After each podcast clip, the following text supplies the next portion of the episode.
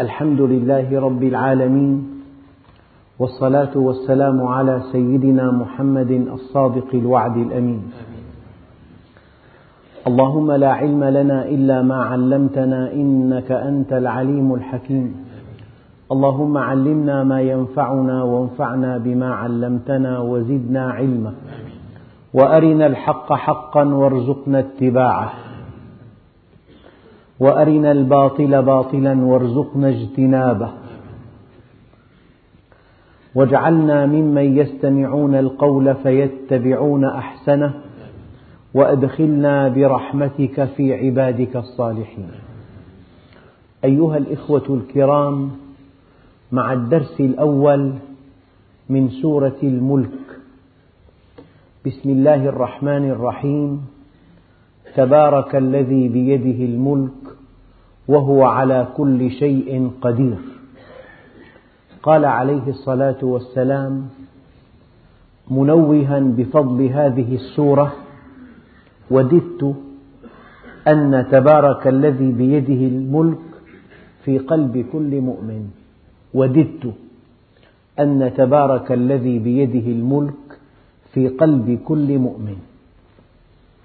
وعن أبي هريرة رضي الله عنه قال النبي صلى الله عليه وسلم سورة الملك من قرأها في ليلة فقد أكثر وأطيب. وروي عنه أيضا أنه من قرأها في ليلة لم يضره الفتان أي الشيطان. كلمة تبارك أي تعاظم. يعني ربنا عز وجل يبين لنا أن خيره عظيم وقدرته لا حدود له وخلقنا ليسعدنا وخلقنا لجنة عرضها السماوات والأرض.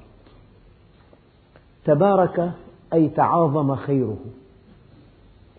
الكون في الأصل مبني على إسعاد الإنسان مبني على العطاء. فلذلك تبارك تعني أن الله سبحانه وتعالى خيره كثير وعطاؤه بلا حدود وهو العاطي لا يسأل وإذا أعطى الإنسان أدهشه وما طالبك إلا بطاعته في عمر محدود ولك جنة عرضها السماوات والأرض إلى أبد الآبدين. تطيعه في سنوات محدودة تطيعه في الدنيا وطاعته متوافقة مع فطرتك. وطاعته متوافقة مع طبيعتك. وطاعته مستطاعة. لا يكلف الله نفسا إلا وسعها. وطاعته مسعدة. وطاعته تحفظك من كل سوء. هذه الطاعة التي تحفظك. وهذه الطاعة التي تسعدك. وهذه الطاعة الميسرة لك. وهذه الطاعة التي هي من إمكاناتك ضمن, ضمن استطاعتك هي سبب عطاء أبدي إلى يوم القيامة إلى أبد الآبدين. لذلك قال تعالى تبارك الذي بيده الملك. شيء آخر الملك بيد الله. هذه كلمة لها ما بعدها يعني لا تخشى أحدا إلا الله. لا ترجو غير الله. لا تتضعضع لغير الله. لا تبذل ماء وجهك أمام إنسان ضعيف مثلك. تبارك الذي بيده الملك. ملك كل شيء. من أدق الأشياء إلى أكبرها. من أقربها إلى أبعدها. من أخطرها إلى أجلها. كل شيء بيده. خلقا وتصرفا ومصيرا. هو الذي خلق. الله خالق كل شيء وهو على كل شيء وكيل. له الخلق والأمر. ما لكم من دونه من ولي ولا يشرك في حكمه أحدا. فكيدوني جميعا ثم لا تنظرون. إني توكلت على الله ربي وربكم. ما من دابة مهما بدت لك عاتية قوية. ما من دابة إلا هو آخذ بناصيتها. إن ربي على صراط مستقيم. أيها الإخوة الكرام لو تعلمنا التوحيد لكنا في حال غير هذا الحال. التوحيد شيء وأن تؤمن بالله خالقا شيء آخر. أن تؤمن بالله خالقا هذا حد مشترك بين كل الخلائق إلا قلة قليلة جدا ركبت رأسها وجحدت ما هو واضح كالشمس. ويوم القيامة تقول والله ربنا ما كنا بك مشركين. يقول الله عز وجل انظر كيف كذبوا على أنفسهم. فأن تؤمن بالله خالقا شيء وأن تؤمن به فعالا شيء آخر. أن تؤمن أن الأمر كله راجع إليه. إليه يرجع الأمر كله فاعبده وتوكل عليه. وهذا أقوله كثيرا. أنت حينما تتأكد أن الأمر بيده وحده لا تتجه إلى سواه ولا ترجو سواه ولا تخاف من سواه. ولا تعقد الأمل على غيره ولا تتكل إلا عليه ولا تسعد إلا بقربه. تبارك الذي بيده الملك. من أدق الأشياء هل أحدنا يملك حركته؟ حركته. نقطة دم صغيرة صغيرة. إذا تجمدت في أحد أوعية الدماغ فقد الإنسان الحركة. فالحركة بيد من؟ بيد الله عز وجل. وحينما يفقد الإنسان حركته يتمنى أقرب الناس إليه أن يموت. ويعبرون عن هذا بأدعية كثيرة. الله يخفف عنه. وحينما يفقد الإنسان بصره وحينما يفقد الإنسان سمعه وحينما يختل عقله أقرب الناس إليه أولاده. يتوسطون ليضعونه في مستشفى المجانين. عقلك برأسك وعينك ترى بها وأذنك تسمع بها ولسانك تنطق به وتتحرك. هذه لا تملكها لكن الله يملكها. لا تملكها لكن عينا غضت عن محارم الله وعينا بكت من خشية الله. نرجو الله سبحانه وتعالى ألا يصيب مؤمنا بها. عين بكت من خشية الله وعين غضت عن محارم الله لسان نطق بذكر الله أذن ما استمعت إلا إلى كتاب الله رجل لم تمش إلا لقضاء حاجة الناس لخدمة الخلق يد لم تستعمل إلا في العطاء. هذه الحواس وتلك الأجهزة والأعضاء إذا وظفت في طاعة الله عز وجل فالمرجو من الله عز وجل أن يحفظها للمؤمن طوال حياته. وهذا معنى دعاء النبي عليه الصلاة والسلام ومتعنا اللهم بأسماعنا وأبصارنا وقوتنا ما أحييتنا واجعله الوارث منا. تبارك الذي بيده الملك أهلك الذين هم في البيت بيد من؟ بيد الله عز وجل. إما أن يسلس لك قيادهم وإما أن تستعصي عليك. تبارك الذي بيده الملك. أولادك إما أن يكونوا قرة عين وإما أن يكونوا أحد أكبر مصائب الدنيا. من علامات آخر الزمان أن يكون الولد غيظا لأبويه والمطر قيظا ويفيض اللئام فيضا ويغيض الكرام غيظا. هذا البيت الذي تسكنه بيد من؟ بيد الله عز وجل. والدليل خمس درجات من الزلازل تصبح المدينة رأسا على عقب. تصبح الأبنية فوق بعضها ويبحثون عن الضحايا. ثواني. أمن جعل الأرض قرارا. الله جل جلاله جعلها مستقرة.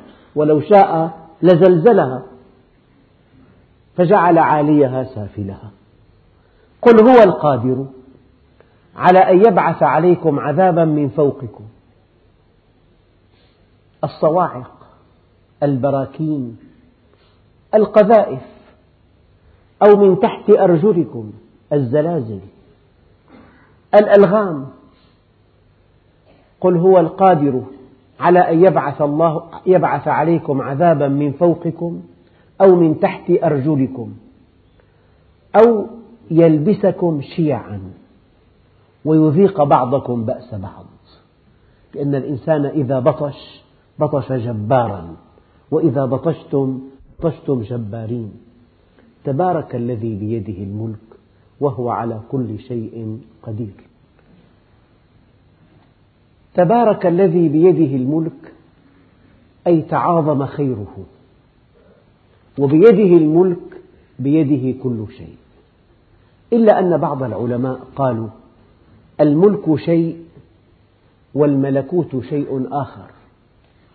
سبحان الذي بيده ملكوت كل شيء. وهنا تبارك الذي بيده الملك. الملك الأشياء المادية والملكوت الأشياء النفسية. فربنا سبحانه وتعالى تنزه عن كل ما يليق به في معاملة النفوس وعظم خيره وعظمت قدرته في تدبير الأجسام. تبارك الذي بيده الملك وهو على كل شيء قدير. قال بعض العلماء وهو الإمام الحسن تبارك أي تقدس.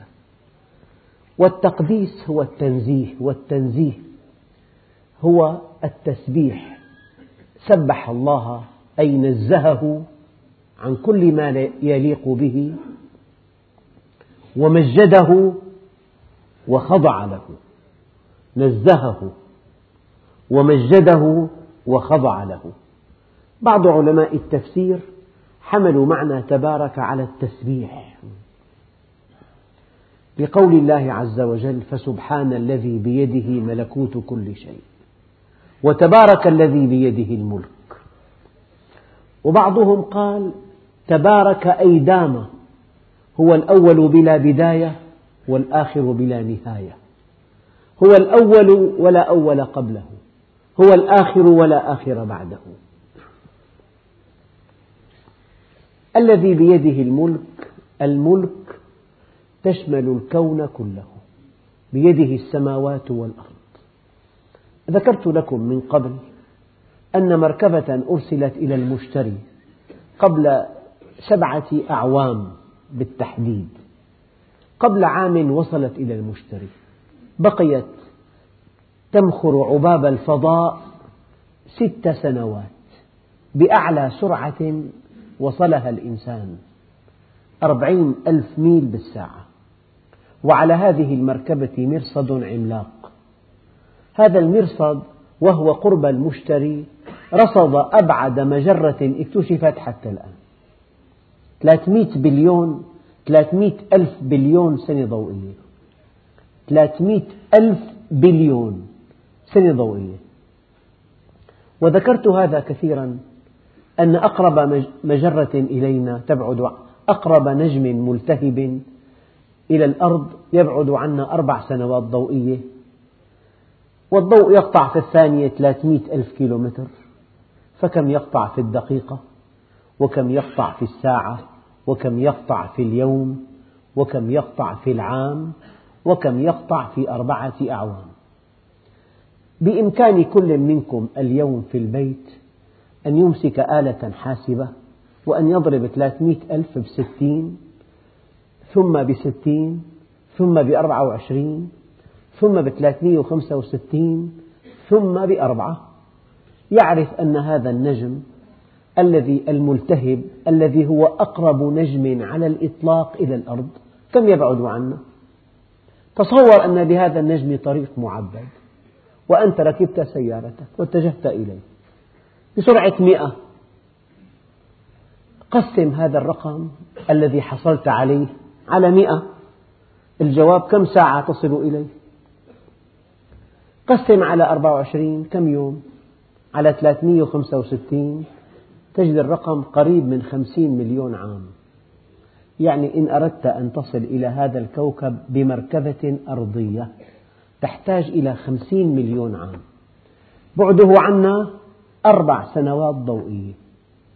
طيب هذه المجرة الحديثة التي تبعد عنا 300 ألف بليون. البليون ألف مليون.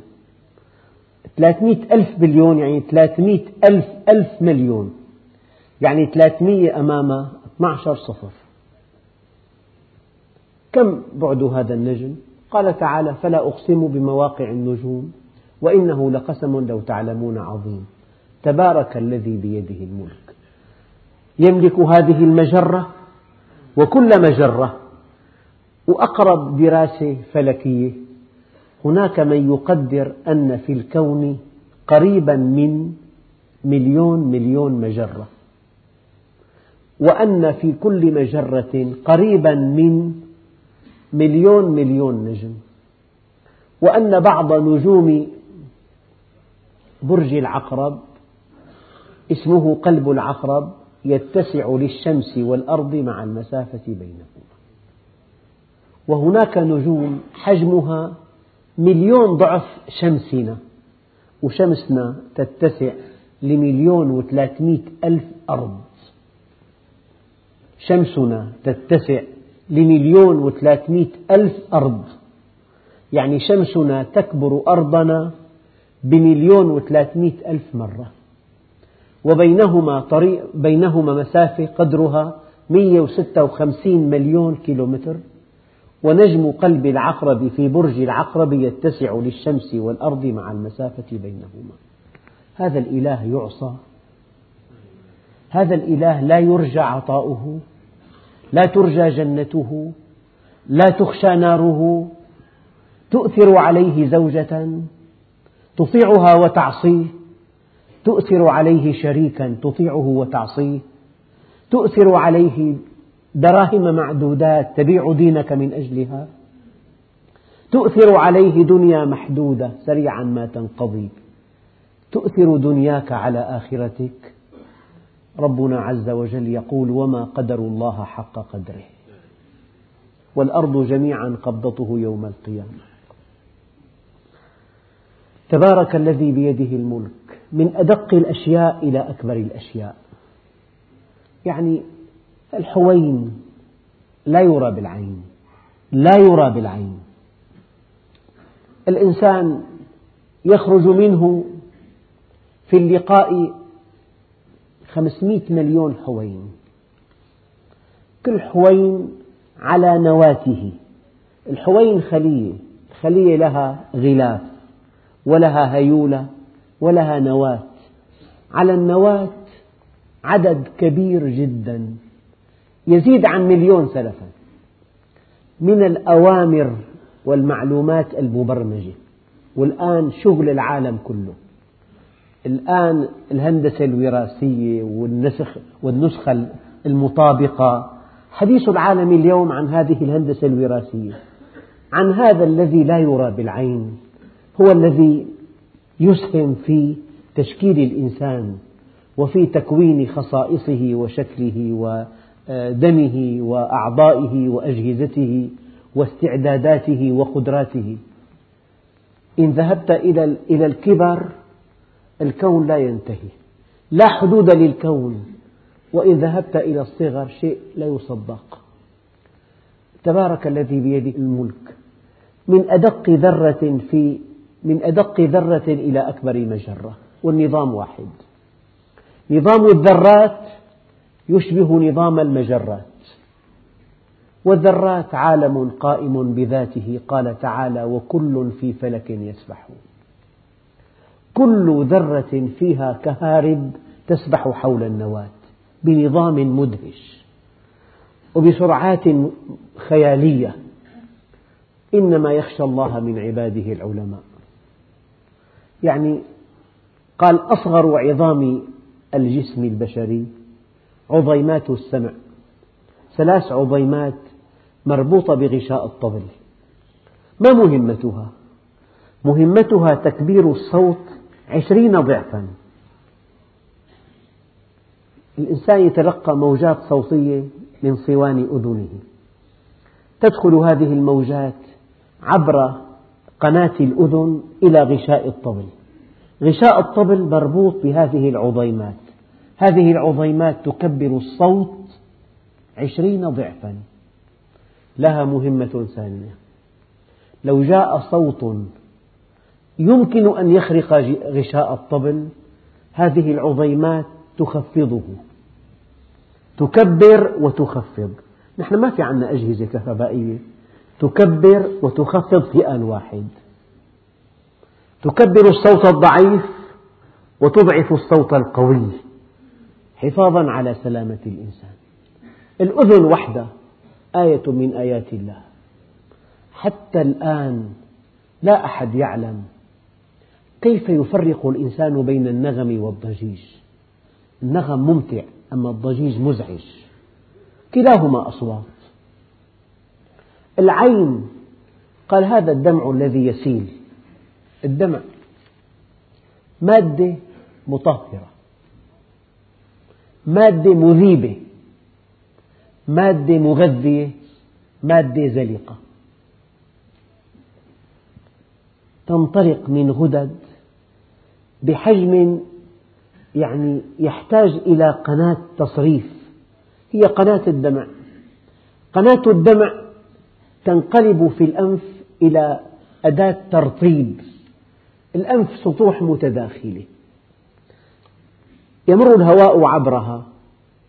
فكل الأجسام الغريبة تتوضع على هذه السطوح اللزجة المرطبة بقناة الدمع والحديث عن العين يطول. الحديث عن شبكية العين. 130 مليون عصي ومخروط في شبكية العين. قسم من هذه المخاريط من أجل اللون الأخضر وقسم للون الأزرق وقسم للون الأحمر. وقد تتداخل هذه الألوان وترسل إشارة إلى الدماغ. هذا الضوء إذا وقع على هذه المخاريط والعصيات الضوء يجري تفاعلا على هذه المخاريط والعصيات. من هذا التفاعل ينشأ تيار كهربائي يرسل إلى الدماغ لقراءة الصورة. الحديث عن العين يطول الحديث عن الأذن يطول عن الأنف يطول. فربنا سبحانه وتعالى خلق الإنسان في أحسن تقويم. الآن يريدون أن يغيروا خلق الله. حديث العالم اليوم يريد أن يغيروا خلق الله. وسوف يدفعون ثمن هذا باهظا. يدفعون ثمن هذا التغيير ثمنا باهظا جدا. وأغلب الظن أن العقل البشري حينما يبتعد عن وحي السماء يدمر نفسه. العقل البشري حينما يبتعد عن وحي السماء يدمر نفسه. وما تعانيه البشرية اليوم من أمراض لا دواء لها كالإيدز من تفكك للأسرة من انهيار في الأخلاق من شيوع المخدرات من انتشار الجريمة هذه حركة العقل من دون وحي السماء. هذه حركة العقل من دون منهج الله عز وجل. ومن أضل ومن أظلم ممن اتبع هواه بغير هدى من الله. تبارك الذي بيده الملك وهو على كل شيء قدير. يعني على كل شيء قدير يعز من يشاء ويذل من يشاء. يعني ما من إنسان على وجه الأرض فيما أعلم. وهذا هو الحق. أعزه الله كرسول الله. ويذل من يشاء. يحيي ويميت يغني ويفقر يعطي ويمنع. هذا معنى وهو على كل شيء قدير. أنت تريد الحياة تريد العز تريد الغنى تريد الأمن والطمأنينة. هذا بيد الله. تبارك الذي بيده الملك وهو على كل شيء قدير. لا تبحث عن سعادة بعيدا عن منهج الله. لن تصل إليها. لأن الله سبحانه وتعالى يقول ألا بذكر الله تطمئن القلوب؟ أي أنها لا تطمئن إلا بذكر الله حصرا. ومن أعرض عن ذكري فإن له معيشة ضنكا. ونحشره يوم القيامة أعمى. يعني لمجرد أن ترى إنسانا واحدا تتوهم أنت أنه سعيد وهو معرض عن ذكر الله فأنت تكذب هذه الآية. لو أن في الأرض إنسانا واحدا يسعد وهو معرض عن ذكر الله إنه يكذب هذه الآية. ومن أعرض عن ذكري فإن له معيشة ضنكا. ألا بذكر الله تطمئن القلوب؟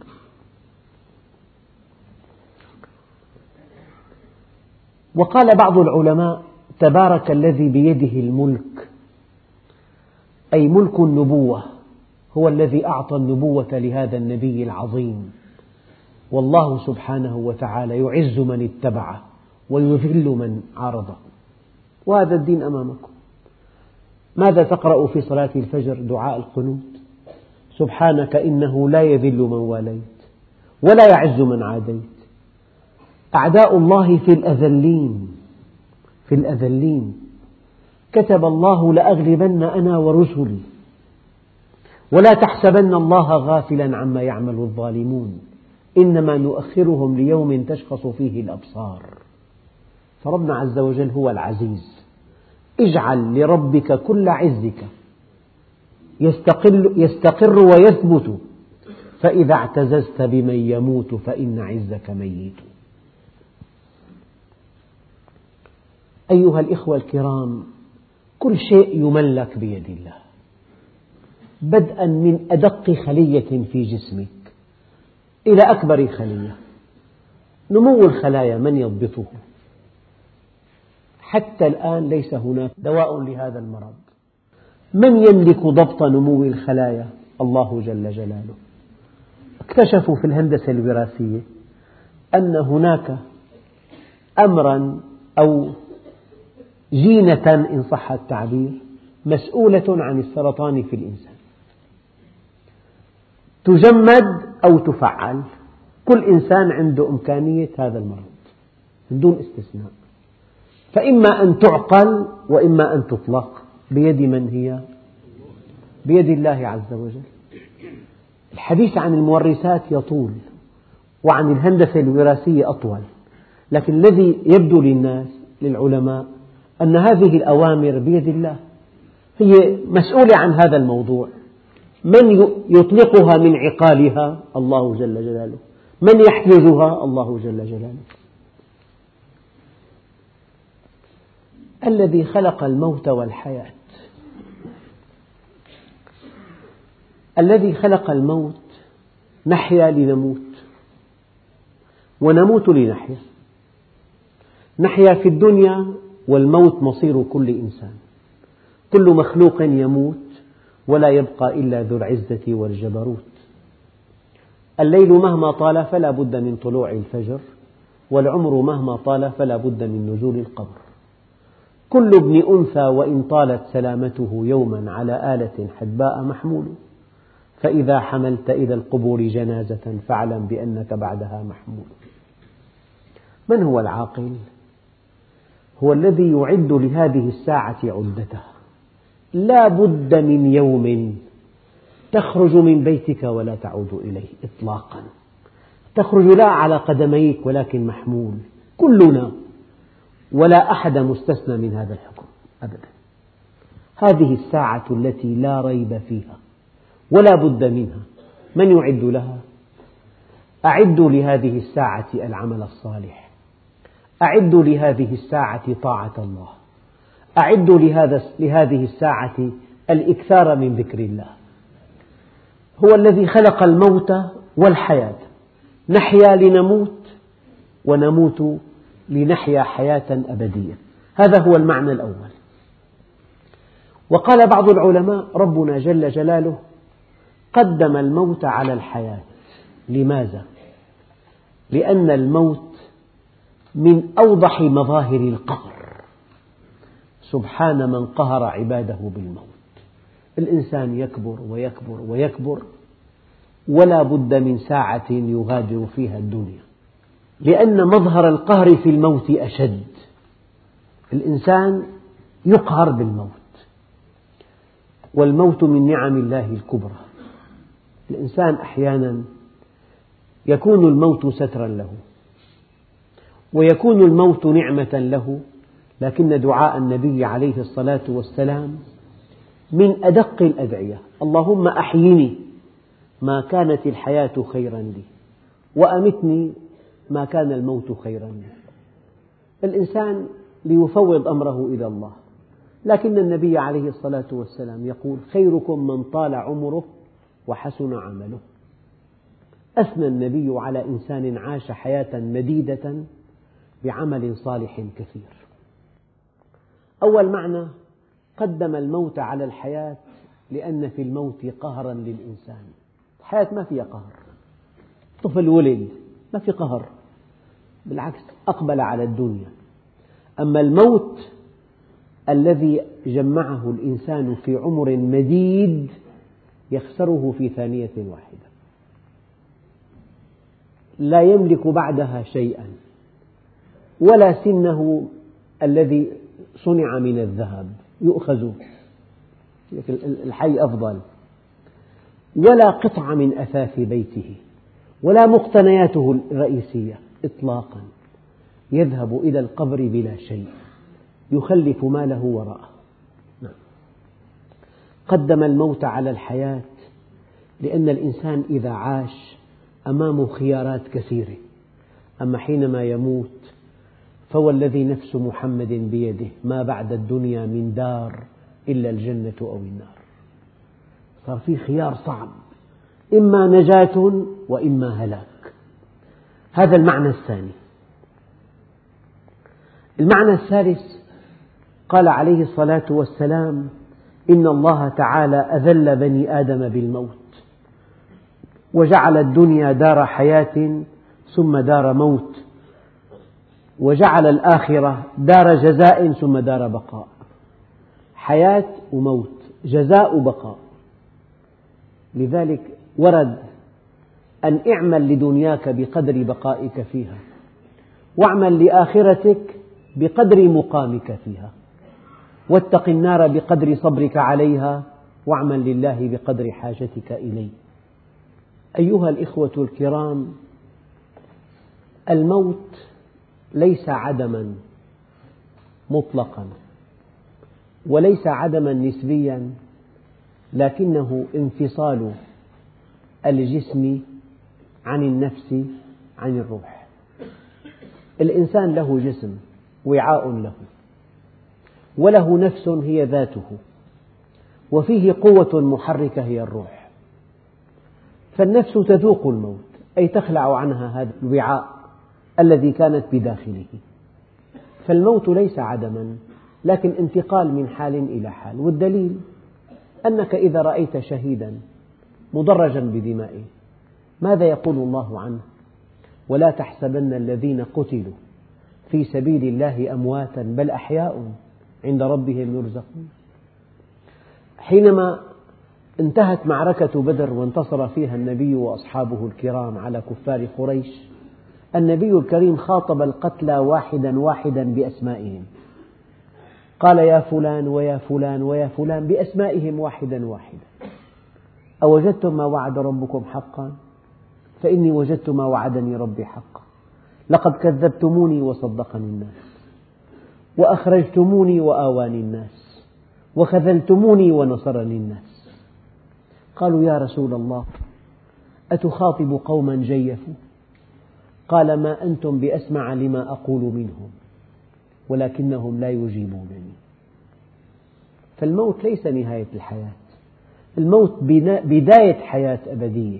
والدليل قول الله عز وجل يا ليتني قدمت لحياتي. فيومئذ لا يعذب عذابه أحد ولا يوثق وثاقه أحد.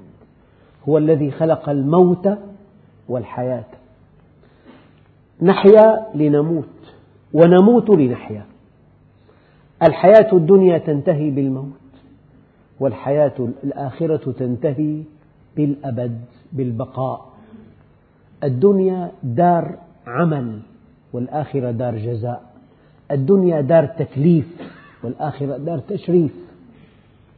الدنيا محدودة والآخرة طليقة. وما أخذت, أخذت الدنيا من الآخرة؟ إلا كما يأخذ المخيط إذا غمس في مياه البحر.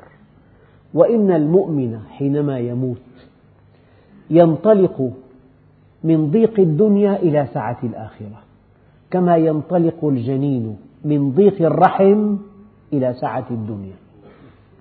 هو الذي خلق الموت والحياة ليبلوكم ليمتحنكم.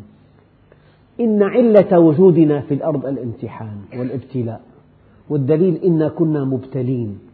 أحسب الناس أن يتركوا أن يقولوا آمنا وهم لا يفتنون؟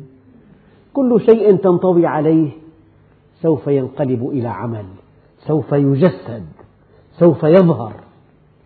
الكريم يظهر كرمه واللئيم يظهر لؤمه والبخيل يظهر بخله والسخي يظهر سخاؤه والمستقيم تبدو استقامته والمنحرف يظهر انحرافه والصادق يظهر صدقه والكاذب يظهر كذبه. أيها الإخوة الكرام الحياة تظهر ما في النفس. ابتلاء إنا كنا مبتلين. هو الذي خلق الموت والحياة ليبلوكم. قال أيكم أحسن عملا؟ في استنباط رائع جدا. الإنسان خلق للعمل الصالح.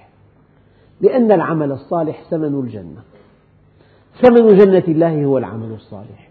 لذلك الإنسان حينما يموت لا يندم إلا على شيء واحد. تقصيره في العمل الصالح. رب ارجعوني لعلي أعمل صالحا فيما تركت. النقطة الدقيقة سر وجودك وعلة وجودك أن تعمل عملا صالحا يصلح للعرض على الله. كي يكون, كي يكون سببا لدخول الجنة. هو الذي خلق الموت والحياة ليبلوكم أيكم أحسن عملا. الإنسان يبدو معدنه هلأ في ذهب 24 في ذهب 21 في 18 في 16 في 11 في نحاس مغطى بالذهب في نحاس ملمع.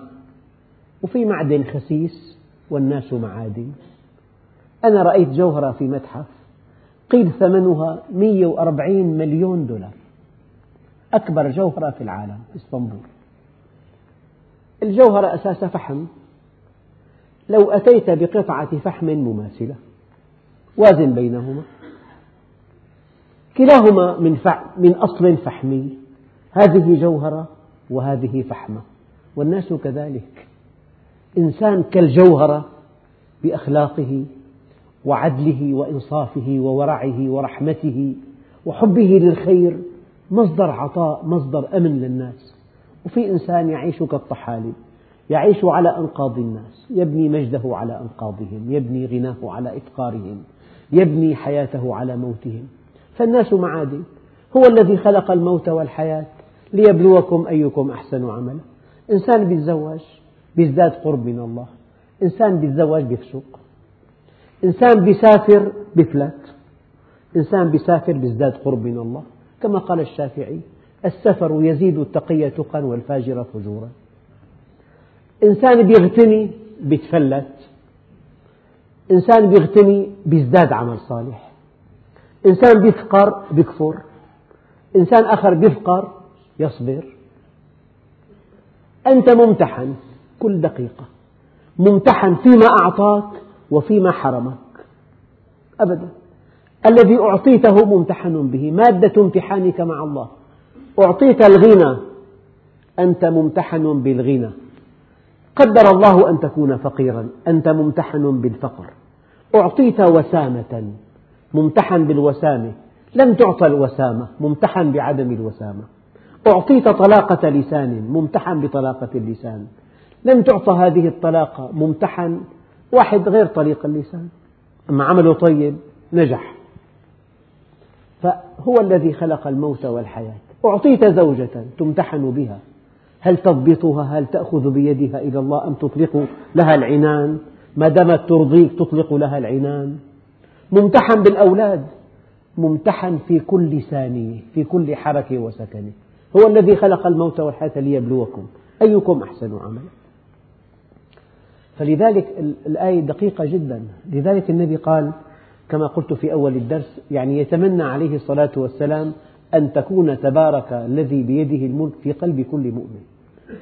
هو الذي خلق الموت والحياة ليبلوكم أيكم أحسن عملا. أنت ممتحن. إنا كنا مبتلين. أنت مراقب. إن ربك لبالمرصاد. إن الله كان عليكم رقيبا. لينظر كيف تعملون. كيف تعامل زوجتك؟ كيف تعامل والديك؟ كيف تعامل أولادك؟ كيف تعامل إنسان جاء لعندك يستنصحك؟ أتنصحه أم تغشه؟ إنسان جاهل وأنت عالم وأنت موثوق عنده أتنصح له أم تبتز ماله؟ من يعرف ذلك؟ الله وحده يعرف ذلك. أنت ممتحن. في كل حركة في كل سكنة في كل نظرة في كل عطاء في كل منع. في كل صلة في كل قطيعة في كل غضب في كل رضا أنت ممتحن. هو الذي خلق الموت والحياة ليبلوكم أيكم أحسن عملا.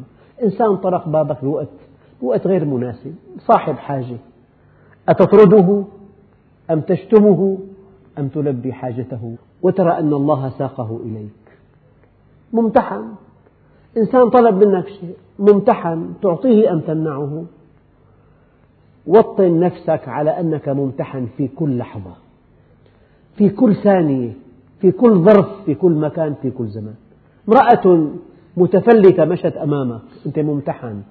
أتملأ عينيك منها؟ أم تغض بصرك عن محارم الله؟